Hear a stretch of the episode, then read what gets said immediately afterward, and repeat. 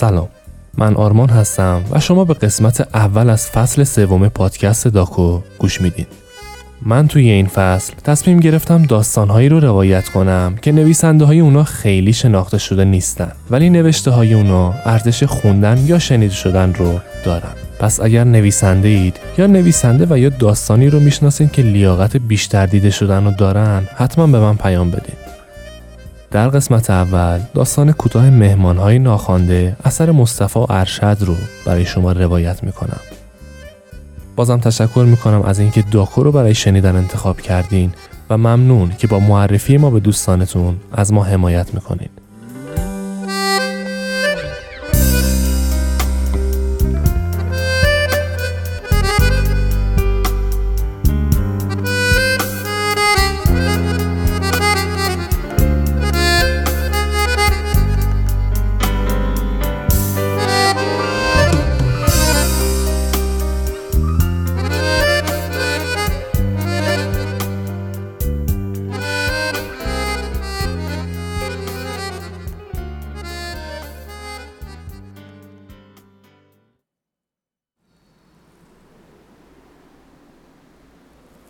سفر خسته کننده ای بود و به کندی پیش می رفت. نن سلیمه و هوا پا به پای جاده داغ دیده می رفتن. جاده ای که در چنگ بیابونی داغ و لمیزرع خاکالود گیر افتاده بود. نن سلیمه همونطور که عبای قهوهیش از شونش سر می‌خورد و بالا می‌کشید کف پاهاشو از آسفالت نرم جدا می‌کرد و از رمق افتاده بود دست راستشو محکم بر شونه هوا چسبونده بود و خودشو میکشوند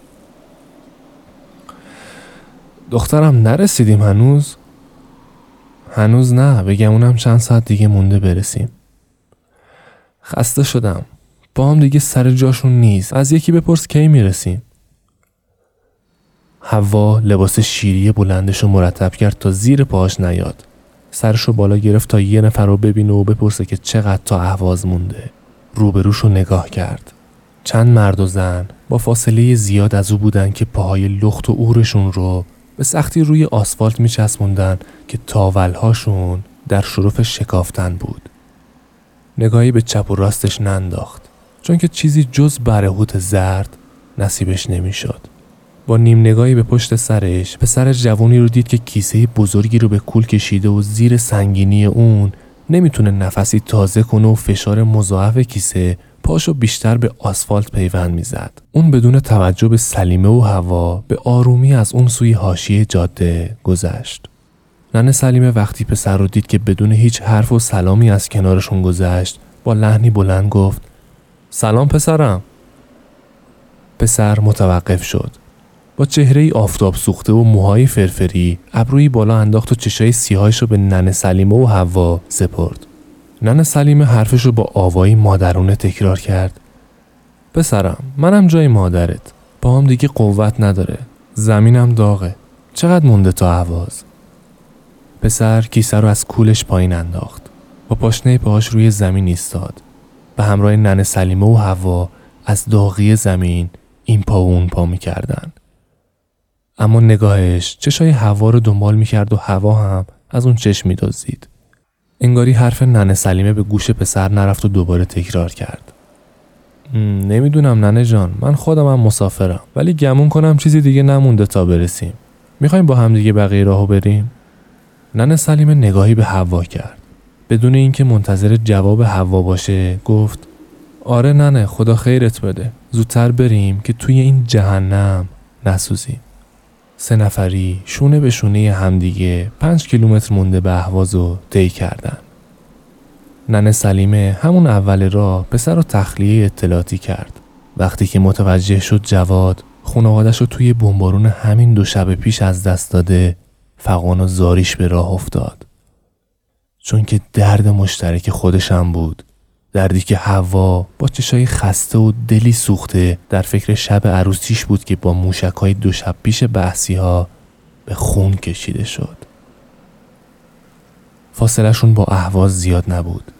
نخلای کنار جاده به استقبال اونا اومدن و اونا چشاشون رو به نقطه دوختن و به پیشواز اهواز رفتن. هنوزم شهر من زیباست ولی مثل من افسرده است. هنوزم بوی خون میده هنوز محجور سرخورده است. هنوزم بوی خون میده هنوز بوی جانان میده. با سرخیش راه دریا را به ماهیانشون میده. هنوزم روی دیواراش نشون گله ها پیداست.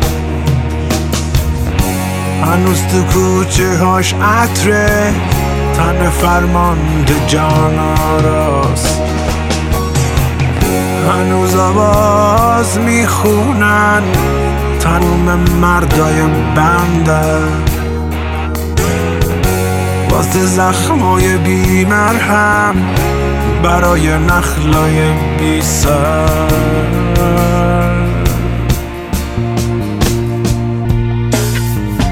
با اینکه دورم از شهرم با اینکه آخر خطم با اینکه شهر ویرون است هنوزم عاشق شدم. خدایا من با این مردم با این احساس هم دردم نزار.